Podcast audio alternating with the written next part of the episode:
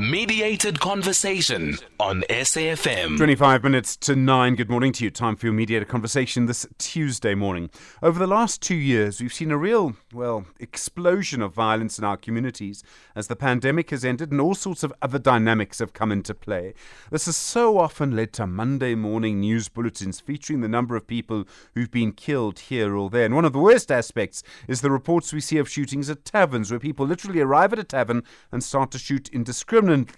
Many of these cases appear to be about real tensions in our society and are about our economy, which is simply not creating jobs. All the experts that we've spoken to about this have said one thing, that one of the key aspects of this is access to firearms. One of the historical trends we saw many years ago is that the murder rate started to decline from its highs in the mid nineteen nineties towards a low in around twenty twelve. At the same time, the number of firearms in our society went down. Now the murder rate is going up again, and seems that access to guns may be a key feature in this. So what is happening in our communities? How can our communities respond? How big a factor is guns in all of this? First this morning, you'll hear from Dereleen James. She's a community activist who particularly works in El Dorado Park, one area which has seen quite a lot of gun violence. Then you'll hear from Ali Gule, Community Engagement Officer at Outa. We'll start to look at some of the responses that we've seen from communities to this, and then the way in which the police and communities can work together to resolve this gun violence. T J Masilela is the chair of the Gauteng Provincial Community Police Board. We start then with the community activist Dereleen James. Dereleen, good morning. Thanks for your time. Thank you so much for having me, Stephen. What have you seen happening in your community and the other communities you work in since the end of the pandemic? From what we can see as numbers, we see the murder rate literally going through the roof. I just see the most horrendous crimes ever, where we have young people laying on floors and in our streets and in rooms, you know, where their faces have been shot off. Um, I have been speaking about this for the longest time ever, and at this point I've given up in terms of, you know, trying to work with government and trying to say what needs to happen and trying to, um, you know, also give input in around understanding the why this is unfolding in our various communities. Every second child has access to a gun. Um, I'm not sure. Guns get books in and booked in at the police station, and two weeks later that same gun is used for a various other for, for a different crime. So at this point, I'm just at my wits' end, not knowing who to turn to, because we've had all spheres of government in our community. We've highlighted and we've addressed the various challenges, and we said to them, this is the response that is needed. To date, we still await their response. Just to be clear, I'm presuming that the vast majority of these murders involve guns. Is that presumption right? No, definitely. All the murders in El Dorado Park, in Westbury, the latest attack on Friday was on a police officer as he was obtaining a statement from, you know, a witness at a deceased's home, and they just drove past and gunned him down. Uh, uh, imagine just, you know, having no respect for, for life, for law. That that's where we're at. Sure. Um, is it possible to know if there are more guns in these communities than there used to be? Have more guns suddenly arrived from somewhere? Has access to them become easier in some way? Is it possible to even know? It, it it's definitely easier. I mean, we see the mini guns being taken in at our local police station. As early as Friday, we were having a candle vigil there for the many victims lost to gun violence. And while we were at the police station, a lady came and she said she's being tormented by her boyfriend. And an hour later, SAPS returned, and I saw there in the forensics bag was a gun.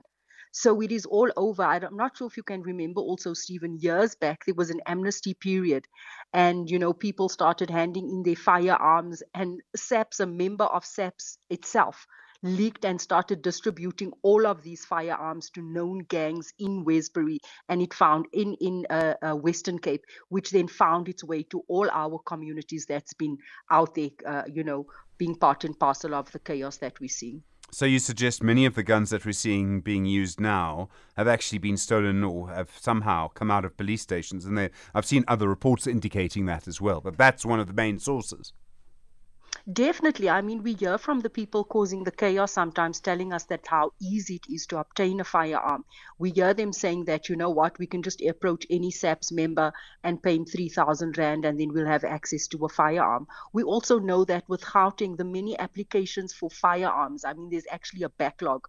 Every single person is applying for a firearm together with a, a license for a tavern, and that combination cannot be helpful to us as communities.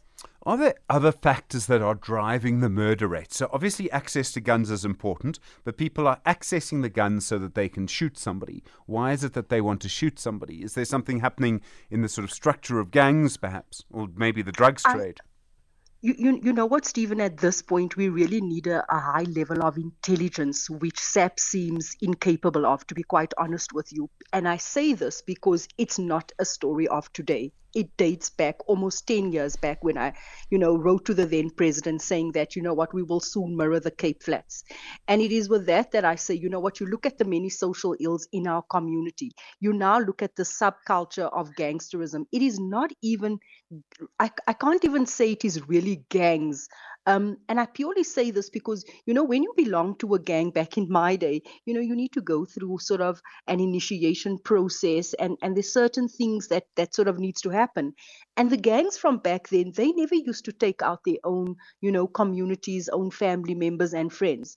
Right now, it is just everyone, you know, you find at the flats that children are tattooing on gang names. Everyone wants to belong. So it's it's almost a subculture.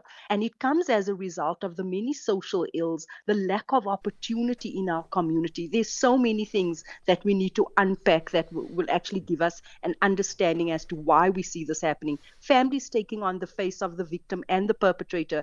You know, many years ago, my father was gunned down and then my brother was gunned down. So automatically I belong to a certain gang because justice has not mm. prevailed for my family. So there's that as well that we need to look at, you know, the lack of this lack of the success rate.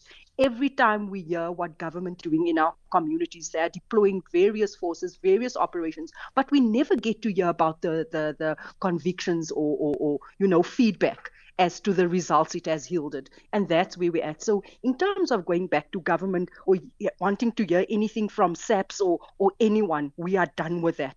We are really done with it. Are there any solutions you have to offer at this stage? You talk about police investigations and police intelligence. I mean, that's the obvious thing, isn't it? Is that the police should yes. be able to arrest people and get convictions and seize the guns and then see and then keep the guns, not have them leaked, so I presume melt them down. Never mind that. You'll find that forensics in South Africa, we have only one lab, one lab that's responsible for the entire country. How do we then say we are fighting crime when we are waiting to get, you know, report backs for cases on drugs, on guns? You find that the same person gets arrested five times for, for similar charges, purely because the first case that he was arrested for having, you know, they're still waiting for either ballistics or for confirmation of, of, of drugs. So the, the, the, the, the problem lies, and when you speak about solutions, um, give us more labs. When we had the World Cup in South Africa, you found that, you know what, you could do drug testing at any police station. You know, why can't we have that, introduce that again? Right now, we need sort of a truth and reconciliation, if I can call it this chapter, mm. to unfold in the various communities. Because like I'm saying, it goes back many, many years. And we need to start a healing process with the families, you know, that, that have lost loved ones, one mother having lost two or three children. Obviously, that home, that household will now associate with a particular gang. Dereleen James, thank you. The community activist based in El Dorado Park. A very uh, stark picture that she paints of the situation. seventeen minutes to nine, you're with S A F M. Your mediated conversation on the issue of guns and gun violence in communities uh, continues. Ali Gule is the Community Engagement Officer for, the, for Outa. Ali, good morning. Good morning, Stephen, and good morning to your listeners as well. What's happening in one place, so El Dorado Park, as we've heard from Dereleen James, may be happening in another. Are we finding more gun crimes in many communities around the country? And considering the murder rate has gone so high, I presume that we do have more gun crimes in other parts of the country. That is the reality of the situation, unfortunately, Stevens. But let me bring in another controversy, for a lack of a better word. Law-abiding citizens who acquired guns through legal route um, have got certain regulations. You can't just shoot willy-nilly. There must be a situation and evidence that when you were defending yourself from an intruder, there was a need for you to pull the trigger. The flip side of the coin, on the other hand, the thugs can shoot at any time, anywhere, without being held accountable. Unfortunately, often they literally get away with murder. In other words, people, even people who have guns, are not safe. As if that is not bad enough, criminals are now killing men and women in blue, which tantamount to a treason. Even police are not safe from criminals. Guns are all over. We are prisoners in our own homes, in our, in our own vehicles. No one is safe. The sooner we acknowledge as a country we've got crisis, the better. Maybe we are uh, not far away from the state of disaster regarding the guns out there that are involved in so many shootings, and we don't even know how many guns are out there in the hand, in the wrong hands. So then the question then, Ali, is what kind of response do we need to use? Uh, before I get to that, um, as I understand it, we have a very large number of private security companies now in our country, and I've read that sometimes people are starting private security companies just to get a gun, because if you work in security, you can get a bigger gun. Is that happening? Are guns coming through private security companies as well? Look, I don't want to put my head on the block in as far as that is concerned. The, the, the challenge is when, when criminals are having guns in their hand, there's no clear patterns how they access guns. It's sometimes the guns are, are stolen from policemen when they're shot down. That may be the possibility. But the bigger picture is we're facing this trouble now. What, where, where to from here? I've, I've stated previously that the police don't seem to be a step ahead to the criminals. We, the police are not proactive. They always come back to do the sweeping, to, to mop the mess. And that is not a, a good situation. The mass killings that you, you stated that are happening at the, at the taverns, there is not even a unit to look at the modus of operandi. If are these same people, or do we have copycats all over the country that are doing such things? Remember, we are on the eve of the festive seasons. For right reasons, people will go, be going to taverns just to chill. We have the bad year, and which they are entitled to. How many more killings and mass killings, even in hostels, are going to take place? The police are, seem to be also shooting in the dark. There is no clear pattern. How are we addressing the issues of guns in the country? That's the biggest problem. So what kind of community responses work? Uh, obviously, the police need to play a leading role, but communities respond too. Um, there are all sorts of things, WhatsApp groups, community groups, things like that. Are there particular community responses that work? I think... Uh, Communities, it depends on the area where you stay. You, you go into suburbs, um, communities are organizing themselves much more better into neighborhood watch. But that cannot, the, con, the condition is not conducive. If you go to an informal settlement, you, you go to Diepsloot, you go to Alexander, you go to any informal settlements in Boksburg or Germiston and start organizing the people, because it's very difficult for the people to organize themselves there, because often what is the problem as well, we've got a lot of undocumented people staying in informal settlements. By the same token, I'm not saying the criminals is coming all from undocumented um, um, foreigners in the, in the informal settlement. But how do you organize people in informal settlements? Communities are in a panic mode and they're not organizing themselves. But there's a lack of police visibility as well. Remember how many issues we have, the hijacked buildings, the Zama Zamas, everything is... The, the cash in transit has increased. Everything, we, we are in a panic mode. Somewhere, some, somewhere down the line, the government must stand up and say, we need a summit on crime, especially involving guns. Things are out of control. I don't know if a summit would help. Um, uh, I mean, police keeps coming back to that. Um, do you expect that communities are going to get more and more organized? And in some cases, and we see a lot of this, there'll be more vigilante killings as well. And that's a big factor in murders now. That's the situation. Look, uh, I grew up in the township. I stay in the township. Whenever the, the community organize themselves, often is uh, mob killings, because even when you talk to the co- community, they say, if a person is arrested today, we'll see, like like, like the lady uh, Dereleen said, you'll see the person in the street tomorrow. So people are taking law into their ha- own hands, which we don't justify. We don't promote that. But people will tell you the same story over and over, Stephen, say that if police can't help us, we'll help ourselves. We'll do it. It has happened. It's always in the media. It's in the public domain. That is what maybe people think, the community, the residents think that will sort of mitigate the situation, which is wrong.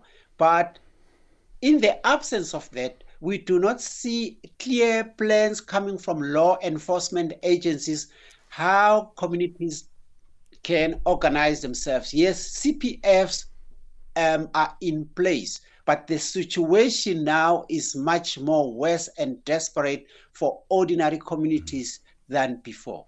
Ali Gule, thank you. Community Engagement Officer at Outa. In a moment, T J Masilela, Chair of the Gauteng Provincial Community Police Board. Nine minutes to nine. Mediated Conversation on S A F M. Six minutes to nine. Continue your mediated conversation this morning around communities and gun crime. T J Masilela is Chair of the Gauteng Provincial Community Police Board. T J, good morning. Thanks for your time. Good morning, Steve. Thanks for the opportunity. When communities try and respond to gun crime like this, what kind of measures are working? And some of it is just about organization. I think we must also con- uh, correct something here. Um, the it's that it would be um, unfair to say the police would be doing nothing. Um, basically, we are at uh, a big brink of a civil war. Um, the if you talk you talk about what happened in Limpopo not so long ago, where about eighteen or so of the armed that were planning for the C I Ts were taken down. If you talk about Rosettenville, about nine of the eleven that were taken down that were armed. I'm talking about heavily armed. So so it's it's not it's not correct. Thousands and thousands of guns are confiscated every year. I uh, said last time thirty-six thousand were destroyed last year, and all these guns are mostly ninety percent are confiscated through the police efforts and the community involvement and uh, uh, intelligence. So that that can't be right. But having said that, the community must also. Uh, uh, And each and every South African must participate. Right now, we have the draft of the National Policing Policy. The consultation is on as we speak now, which talks to the Firearm Control Act, which is also under review. Um, so, so, so we, we must participate. We must encourage our people. We had some workshops in Gauteng, and I know these workshops are taking place all over the country, where where communities, ordinary members of society, are encouraged. G P V uh, brigades and uh, uh, crime victims are also, uh, um, in, including students in your in your in your um, higher learning uh, institutions, uh, to participate and make uh, inputs. It's only when we make a lot of uh, inputs and a lot of noise, and and uh, that we will see. Maybe um, uh, to some extent that difference. But there are cases that makes you worry when uh, criminals attack a police station and uh, purely um, with the clear intentions to to to uh, um, dispossess those guns of those that are at uh, uh, uh, um, client services. It's uh, it's it requires us all to to to be uh, on the. On, if need be, like uh, I think you mentioned something about the crime, violence, and crime prevention uh, strategy in South Africa. If that's if that's uh, uh, what we need, let's have that, because Gun-Free South Africa content uh, uh, back in twenty fifteen was saying that uh, we it should be a yearly thing that we look at the strategy every year to see whether it's working. Let's look at the laboratories.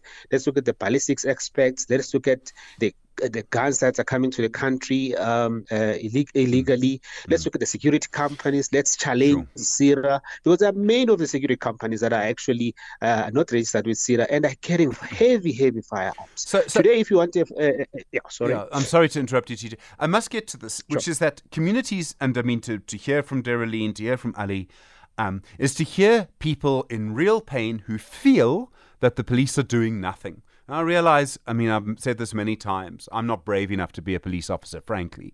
Um, and I realize it's a difficult job. But I'm sure you can understand why communities feel like that. And I think they need reassurance. And I think part of it is, and so many times uh, conversations around crime come back to this, we need crime intelligence. We need investigations. We need cases that are brought that result in convictions. So we need a strengthening of the system. And isn't that the real problem? You only, if you commit a murder, there's a fifteen percent chance you will get convicted. I mean, that's that's tiny. Correct. So I agree with that. And I'm also saying on the political space, the communities have the power. The people shall govern. It means when you go for the elections in the next uh, coming elections, you must you must look at who provides more in terms of fighting crime. But also, um, having said that, it will also not right and correct that those that are saved by the, the efforts of the law enforcement, we cannot acknowledge that. Yes, when you are in grief and pain, you tend to paint everybody with the same brush. But many of South Africans uh, during the twenty sixteen amnesty gave back their firearms. A lot of the firearms, I think that that year we had almost fifty-five thousand, including those confiscated. And that shows that, that uh, law-abiding citizens are, uh, were willing at the time. It's a different case now because they're reapplying now to have those guns, which is a worry also that uh, something has gone wrong in the last five years, which needs us to, to look seriously in campaigning on this. Because while you're addressing the issues of crime of guns, uh, you might uh, solve crimes that are related to that. If you look at the Senza Mayiwa's case that is in, in the front of the court now, you would see the, the link that goes across and end up at the hostel and end up at somebody, you know, so so there is a link. The fear that the guns um, uh, instill in our society, mm. if if somebody knows that you have a gun, whether it's a toy, Steve, you know, there are these toys that we found in Westbury.